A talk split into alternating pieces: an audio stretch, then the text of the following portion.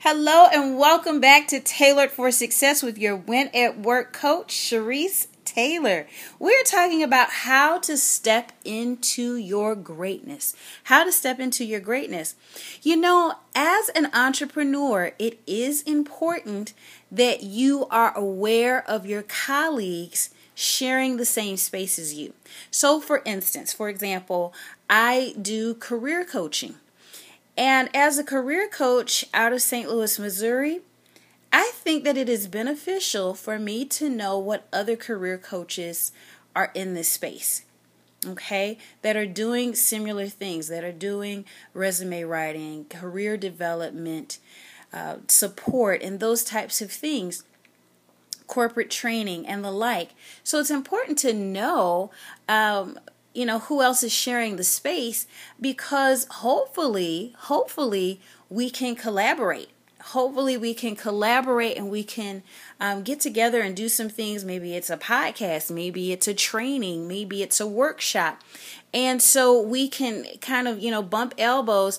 If there's a specialty that i have that my colleague doesn't have i have a colleague here in st louis. Her name is kathy bernard and her focus is primarily on LinkedIn and that's that's what she does. I do LinkedIn, but I do LinkedIn basics. She does it a little bit more in depth. So perhaps we could do uh, a workshop together where I take them through the beginning steps of establishing your profile and things of that nature, and she takes it to the next level um, for entrepreneurs. Maybe it's how to run their ads on LinkedIn. Maybe it's um, you know how to connect with groups and and do a business page and those types of things. And so, what happens with a lot of uh, career professionals and entrepreneurs is that you you are become aware you do the research to become aware of people that are in the space but then you start to compare you start to compare and that is a dangerous space to get into for you as a professional okay? Because you want to stay focused on your lane and focus on what is unique and distinct about you. And you are the only competition. You're the only person that you should be competing against.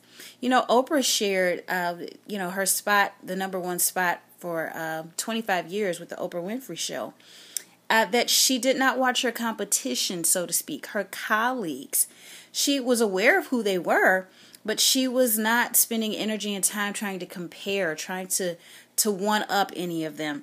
So that's good advice for us. Focus on your lane. Be aware of your colleagues and understand that that's just what they are. They are colleagues.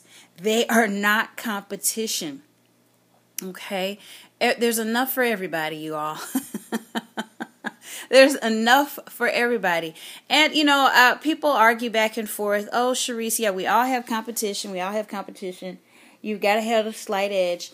I'm all about the slight edge.